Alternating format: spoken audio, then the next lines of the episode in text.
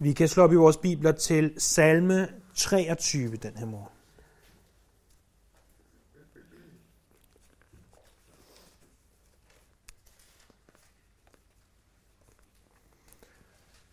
Salme 23 står der, at det er en salme af David. Herren er min hyrde. Jeg lider ingen nød. Han lader mig ligge i grønne enge, og han leder mig til det stille vand. Han giver mig kraft på ny, og han leder mig af rette stier for sit navns skyld. Selvom jeg går i mørkets dal, så frygter jeg intet ondt, for du er hos mig. Din stok og din stav er min trøst. Du dækker bord for mig for øjnene af mine fjender. Du salver mit hoved med olie. Mit bære er fyldt til overflod. Godhed og troskab følger mig, så længe jeg lever, og jeg skal bo i Herrens hus. Alle mine dage. For de er hjælpeløse, de er dumme, og de er stedige skabninger. Og så minder de uhyggeligt meget om os mennesker. Det er derfor passende, at salme 23 øh, sammenligner os med får, og, og Gud med hyrden. I den her salme, det vi vil se på den igennem de næste par søndage, der vil vi komme til at lære en masse om Gud, og faktisk også en hel del om os selv. Men hvorfor salme 23, spørger du? Det passende eftersom, at vi lige har afsluttet en gennemgang af 1. Samuels og 2. Samuels bøgerne. Bøger, der hovedsageligt handler om forfatteren til den her salme. Men derudover så er det også et af de mest kendte og elskede afsnit i hele Bibelen. Og derfor så er det værd at vide, hvordan den her salme skal forstås. Den her salme har bragt trøst øh, til tusinder og ti tusinder af mennesker verden over. Måske kan den være til trøst for dig i dag og kommende søndag. Spurgeon skrev om den her salme, at som nattergalen er blandt fugle, sådan er salme 23 blandt salmerne. Indledningsvis så ser vi to ting. Vi ser i titlen, at det er en salme af David, står der. Salme, det er egentlig blot et gammelt ord for en lovsang. Salmerne, det er en introduktion og en inspiration til, hvordan vi skal tilbe. Når vi tager salmerne og læser dem, så ser vi, at øh, der findes masser, masser af gode råd til, hvordan vi kan tilbede Herren. Øh, for eksempel står der om, at vi kan løfte vores hænder. At vi kan råbe ud til Herren. At vi kan citere salmerne i vores bønder og det er, at vi kan synge salmerne. En af de ting, jeg elsker ved salmernes bog, det er, at, at jeg kan læse en, i mine øjne, tilfældig salme på et tilfældigt tidspunkt i mit liv. Og ja, den er da måske meget god, og den rører lidt ved mine følelser, men det er ikke noget specielt. Og så et år, eller fem år, eller ti år senere, læser jeg måske den samme salme, og den taler nøjagtigt ind i min situation øh, den dag, det tidspunkt. For hvis der er én ting, som salmernes bog kan, så er det, at Gud han kan tale til os øh, igennem salmernes bog til vores følelser ind i de specifikke situationer, vi befinder os i. Øh, en sidste ting indledningsvis, det er også, at salmernes bog deler sig egentlig i fem mindre bøger. Det fremgår meget lidt tydeligt af vores øh, danske oversættelse, men faktisk fremgår det. Prøv en gang at slå op øh, til salme 41 en gang.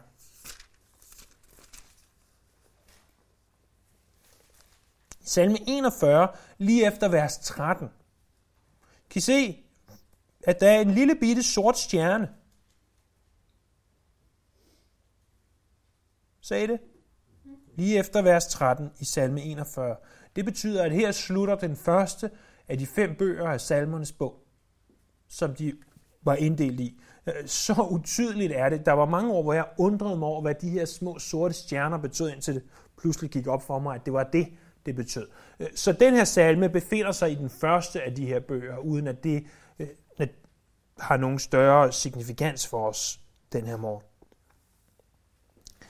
Der står også, at det er en salme af David. Vi så for nogle uger tilbage i 2 Samuels bog, kapitel 23, vers 1, at David ved ånden kalder sig selv for Israels højt besungne. På engelsk står det The Sweet Psalmist of David. Øh, det er der en god grund til, for David skrev over halvdelen af salmerne, mener vi. Øh, Samuels bøgerne handler hovedsageligt om David. De, I dem læser vi også, vi læser også lidt om ham i første kongebog og i første krønikebog, en hel del faktisk. I, i, i Samuels bøgerne går han fra at være hyrdedreng øh, med den her stenslynge til at være hele Israels konge.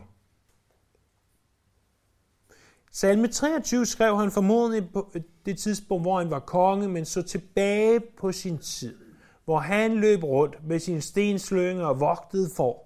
Og han tænkte på, hvordan herren havde været hans hyrde, og at nu, han nu var hyrde, at Gud engang og, og til stadighed er hyrde for hans sjæl. Så han så tilbage og applikerede det til det tidspunkt, hvor han var nu. Men David skammede sig ikke over det, han tidligere havde foretaget sig, nemlig at være hyrdedreng. Han så det ikke som noget negativt, at han havde været nødt til at være hyrde, før han blev konge. Og egentlig taler det ganske godt til os, øh, for vi er alle sammen nødt til her i den her forsamling at have et, det som nogen vil kalde et sekulært job, altså et job, som, hvor vi ikke får løn af kirken. Og det skal vi ikke se som noget negativt. Vi skal i stedet for se det som Guds måde at sørge for os på. Øh, Guds værktøj og Guds redskab til at forme os. Ligesom at Davids tid som hyrde var en tid, hvor han blev formet til at være en mand efter Guds hjerte. Øh, således kan det, du foretager dig, hvad enten det er noget med metal eller noget med et hospital eller andre ting, være med til at forme dig til den person, som Gud ønsker, du skal være. Når vi så kommer til selve salmen, så læser vi først, at Herren er min hyrde. Og, og vi må stille os selv det ganske åbenlyse spørgsmål. Hvem er Herren? Herren er for det første den evige Gud. Øh, det hebraiske for Herren her er det, som man i dag typisk oversætter med Jave. Det betyder, jeg er den, jeg er. Herren Gud er alt, hvad du behøver. Når han til Moses i tornebusken i 2. Mosebog kapitel 3 siger, jeg er den, jeg er, så siger han til Moses, du skal ikke bekymre dig, jeg er alt det, som du behøver. Gud han er en evig Gud. Gud han er en uforanderlig Gud. Tænk så, hvad der ville ske, hvis Gud ikke var uforanderlig. Hvis Gud kunne forandre sig. Og, og at han en dag sagde, du er frelst af noget. Og en anden dag sagde, du er frelst ved gerninger. Og, og en dag siger han, jeg sendte Jesus, øh, min søn, for at være en løsesum for alle. Og, og en anden dag så sagde han, jeg sendte Jesus, min søn, for at fordømme jer. Tænk så, hvis Gud var sådan. Sådan er der mange af os, der er som mennesker. Men sådan er Gud ikke. Gud han står fast på det, han står fast på. Og han forandrer sig ikke. Bibelen bevidner det her igen og igen. Prøv en gang at slå op i Malakias kapitel 3, vers 6. Sidste bog i det gamle testamente, Malakias kapitel 3, vers 6.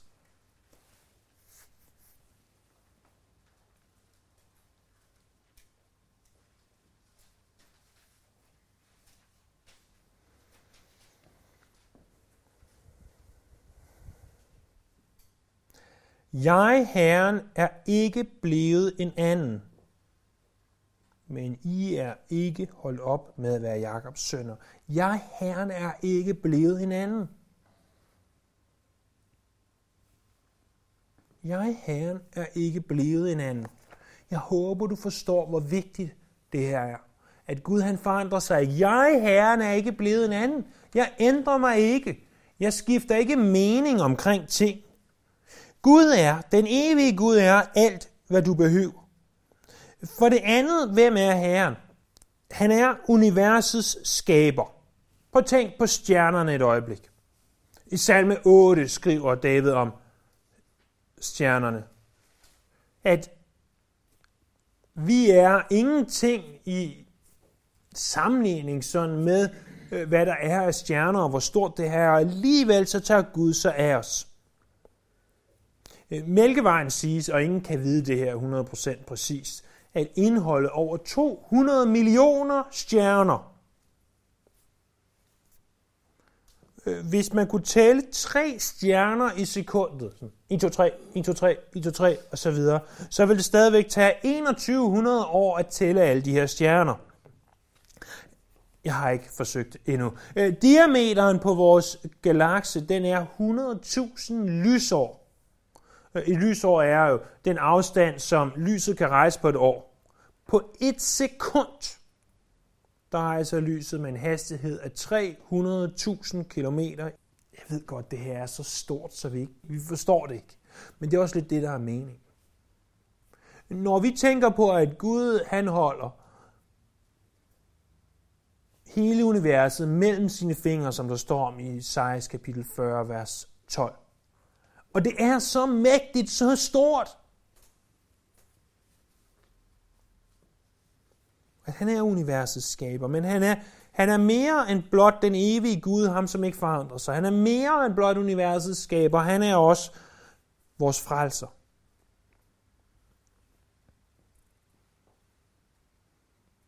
Jesus kalder sig selv for den gode hyrde i Johannes kapitel 10, vers 11. Og Jesus han kom for at frelse os. For at genskabe forbindelsen imellem Gud og mennesker. For at give os en mulighed for, at der igen skulle være fællesskab. For at gøre op med vores syndige natur. Ikke at den stadigvæk ikke er der, men vi havde en mulighed for at bede om tilgivelse, således at vi kan have fællesskab med ham. Han er vores frelser. Når der står, Herren er min hyrde, øh, hvad vil det så sige at være hyrde? Det her med at være hyrde er ikke noget, som er unikt for salme 23. Blandt andet i 1. Mosebog 48, 15, Johannes 10, 11-13 og salme 100, vers 3. Der taler Bibelen om Gud som en hyrde. Gud er vores hyrde, fordi han for det første, øh, fordi vi for det første er som får. Det er faktisk de færreste dyr, som behøver en hyrde. Hvornår har du sidst set en, en løvehyrde eller en hundehyrde? Men, men får de er ganske specielle. For de efterligner hinanden. For de er ganske sårbare sammenlignet med mange andre dyr. Og for de er ekstremt stedige. Og, og det er derfor, at får er så den god sammenligning med, hvad vi er. Vi efterligner også hinanden. Hvis, hvis en rejser sig op under lovsang, så vil typisk de fleste gøre det, fordi når, hvis, hvis han rejser sig op, så må jeg også hellere rejse mig op, så ingen tror, at jeg er, er mindre hellig end ham eller hende. Vi er ganske sårbare. Med blot et enkelt ord, så, så kan vi såre hinanden i mange, mange år fremover, hvis, hvis vi ikke passer på. Og så er vi, de fleste af os, uhyggeligt stadig. Vi vil helst ikke lave om på tingene. Nej, det var ikke den sang, vi sang, og det var ikke den melodi, vi sang, dengang jeg var barn. Eller, øh, det er ikke sådan, vi gjorde det, der hvor jeg kommer fra. Nu er, er jeg så øh, temmelig privilegeret at have en hustru, der går rigtig meget op i jul, men ikke så meget så, at hendes traditioner afviger ganske voldsomt fra min families traditioner. For jeg hører, at i, i nogle familier, der er juletraditionerne øh, bare sådan et angrebspunkt, så at nej, vi får risalamangen, før vi får flæskestegen, eller vi skal ikke have flæskesteg, vi skal i stedet for have sådan, og alle de her åndssvage ting, som vi kan diskutere. Jeg har lige ikke været bare for masser af mad, så kan de servere næsten hvad som helst, og det smager godt. Men prøv at tænke på, hvor stedige vi er i så mange situationer. Ikke bare når det kommer til, undskyld mig, Lisa, relativt ligegyldige ting som jul, øh, set i sammenligning med det, som er evigt. Nej, vi har altid udtalt ordet sådan her. Nej, vi må ikke løfte vores hænder. Jo, vi skal løfte vores hænder. Vi ting, som vi begynder at lade træde i stedet for vores oprigtige tilbedelse af Herren. Er det virkelig så vigtigt? Jeg læste tidligere i morges fra Romerbrevet, 13. og 14. kapitler, hvor at, at Paulus skriver til menigheden i Rom om det her med mad. Ikke den mad, som vi normalt spiser og, og tænker på, men om det her med offerkød. Og hvor vigtigt det var for nogle, uh, hvis noget har været offerkød. så kan vi ikke tilbede Herren rigtigt. Men Paulus siger, at det er virkelig så vigtigt for jer, så at, at I ikke vil, vil stå sammen som en flok. Vil I virkelig være så stedige?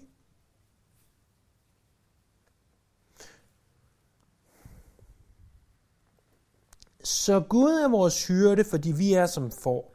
Gud er også vores hyrde, fordi han ejer os.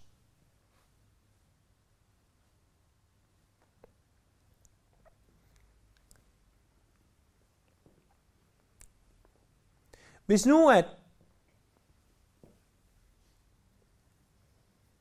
at jeg går en tur ned gennem Slotsarkaderne, vores lokale shoppingcenter her, og jeg går ind i en butik og tager en vase og knælder den ned i gulvet.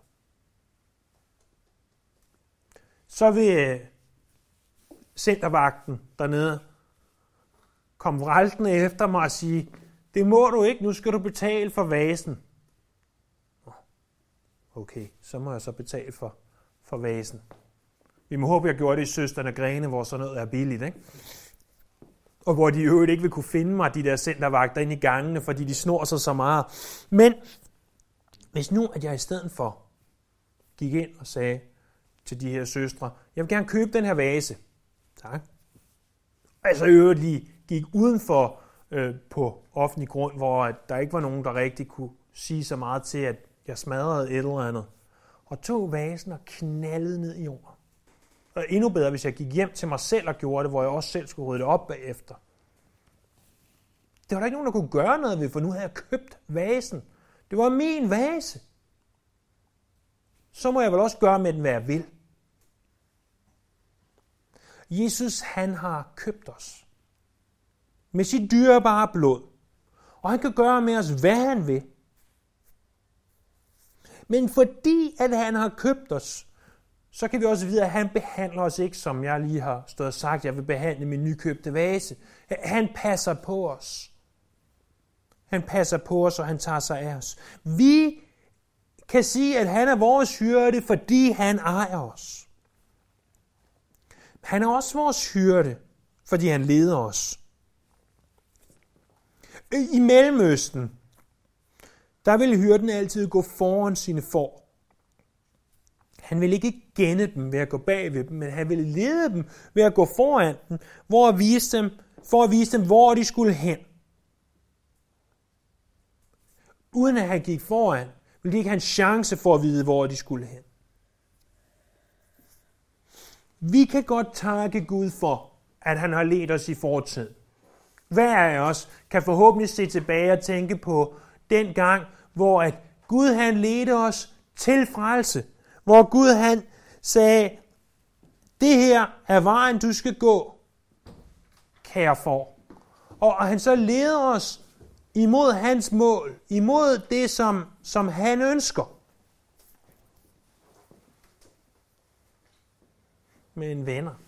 En ting er, hvordan han har ledt os i fortiden. En anden ting er, hvordan han har, vi håber på og ønsker, at han skal lede os i fremtiden eller i dag. Dengang, da Israel tilbage i 2. Mosebog fik manna i ørkenen, så var det ikke sådan, at de bare kunne gå ud og så sige, nu tager vi en kæmpe sæk, og så fylder vi den her kæmpe sæk med manna, og så har vi til hele ugen, og så behøver vi ikke lave noget resten af ugen. Så behøver vi ikke stole på Gud resten af ugen. Så kan vi bare stole på ham i situationstegn om søndagen. Men sådan ville Gud det ikke. Han sagde, I skal samle hver dag, og så en dag om ugen må I samle, så I har til sabbaten. De var nødt til at stole på ham hver eneste dag. Gud, han er vores hyrde, der leder os. Men han leder os, så vi er nødt til at stole på ham hver eneste dag, hver eneste øjeblik. Og han er for det fjerde vores hyrde, fordi han er den, der fodrer os. Ja, vi må huske, at i Israel der er ganske længere imellem det grønne græs, end der er her. Så hyrden skulle rent faktisk gøre en indsats for, at de her får, de skulle holde sig med det. At Gud ønsker at tage sig af vores fysiske behov, det er noget af det, vi blandt andet læser om i Matthæus kapitel 6.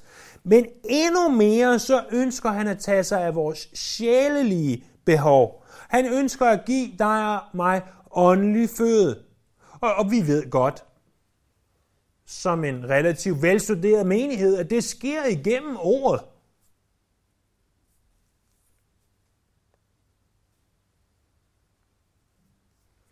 Spurgeon han skrev noget interessant om, om det her.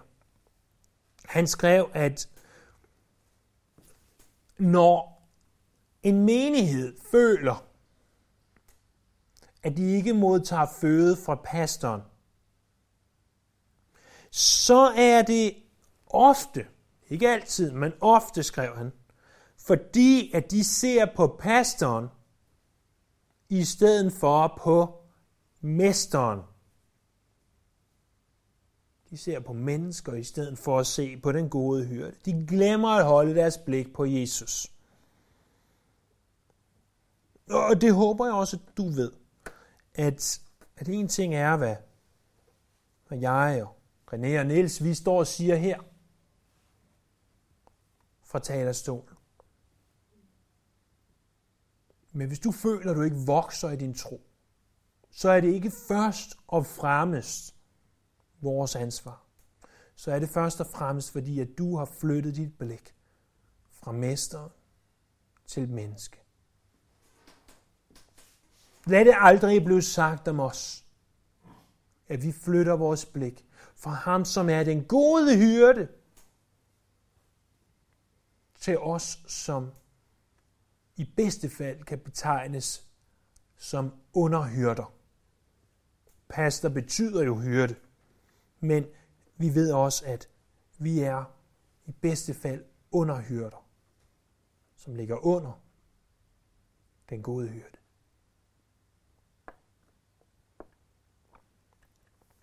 I det vi nu har etableret, at Herren er min hyrde, øh, så forbliver der kun øh, én ting at sige om de fire ord.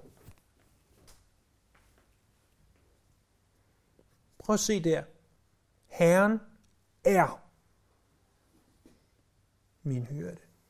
De ganske små ord i Bibelen kan have en ganske stor betydning. Hvad kan du sige om det?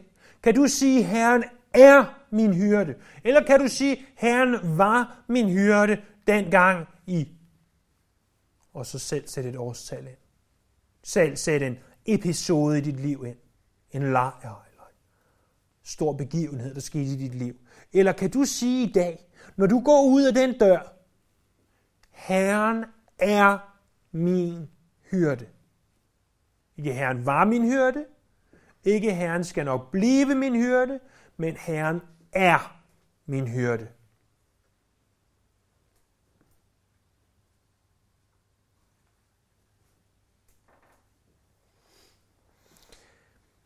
Den anden del af det her vers, det er, at jeg lider ingen nød.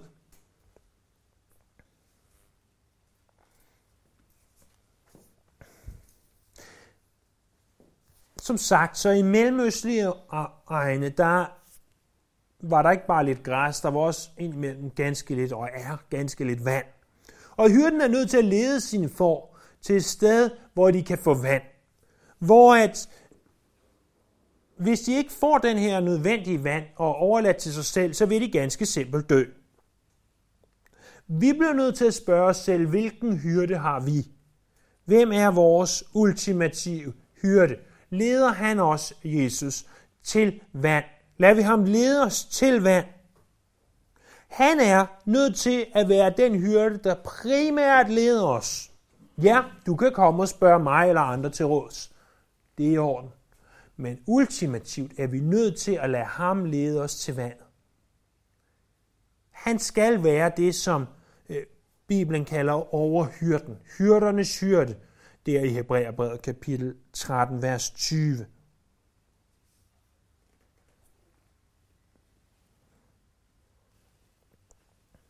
Jeg lider ingen nød. Så ofte, så forsøger vi at fylde vores liv med alt muligt andet. Alt muligt, som ikke er fra Gud.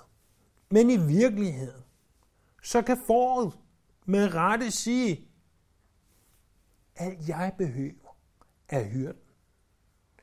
Den gode hyrde, der vil lede mig til der, hvor der er græs at få.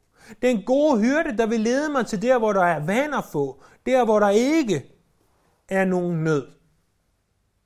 Som vi senere søndage skal erkende, så må vi se, at man ikke lider nogen nød, betyder ikke, at der ikke er problemer. Dødskyggens dal, eller mørkets dal, men at vi ikke lider nogen nød, betyder først og fremmest, at vi ved, at ultimativt, så tager hyrden sig af os. Hvis Herren han er din hyrde, ikke hvis han var, ikke hvis du tror, at han skal blive din hyrde, men hvis han er din hyrde, så stol på ham. For han er alt, du behøver. Han er den, der vil lede sig der er rette stier for sit navns skyld. Han er den, der sørger for, at du ikke lider nød. Hvis han er din hyrde, så følg ham. Følg ham uanset hvor han leder os. Uanset hvad der måtte være hans formål med at lede os igennem mørkets dal. Uanset hvad der må være hans formål med at lede os til bestemte steder, for vi ved, at hyrden har vores bedste interesse for øje. Men vigtigst af alt, hvis Herren er din hyrde, så elsk ham.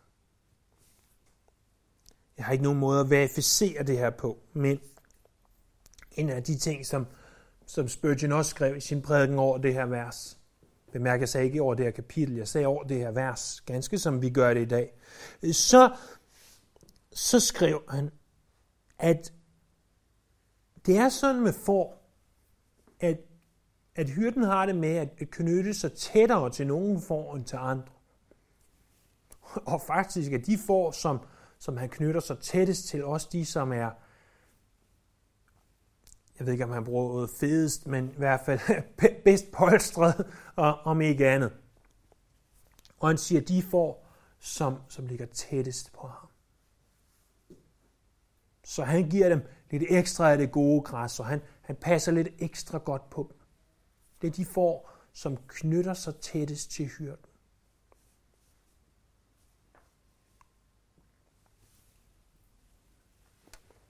Jeg ved ikke med dig, men når jeg læser sådan noget, så tænker jeg, jeg vil være det for. Jeg vil være det for, der er tættest på hyrden. Jeg vil være det for, der får bare en, en lille bitte, bitte, bitte smule græs mere af hyrden. Ikke fordi, at jeg er selvcentreret, men fordi jeg vil elske hyrden. Fordi jeg vil være sammen med ham. Fordi jeg ved, at i hans nærhed, der er bedst at være. Fordi jeg ved, at når jeg er tættest på ham, så er jeg sikrest.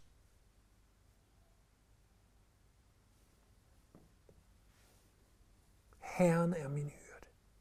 Jeg lider ingen nød. Lad os bede. Tak, Herre, du er vores hyrde. Må det altid blive sagt om os, at de, der kommer i Calvary Chapel Hillerød, de har Herren som hyrde. Må vi elske dig, Herre. Må vi elske dig, ikke for at få en smule græs mere ud af det, men fordi vi ved, at der er godt og trygt hos dig. Fordi vi ved, at du er al vores tilbedelse og al vores kærlighed værd. Vi lover dit navn. Vi ærer dig, vi priser dig, og vi tilbeder dig.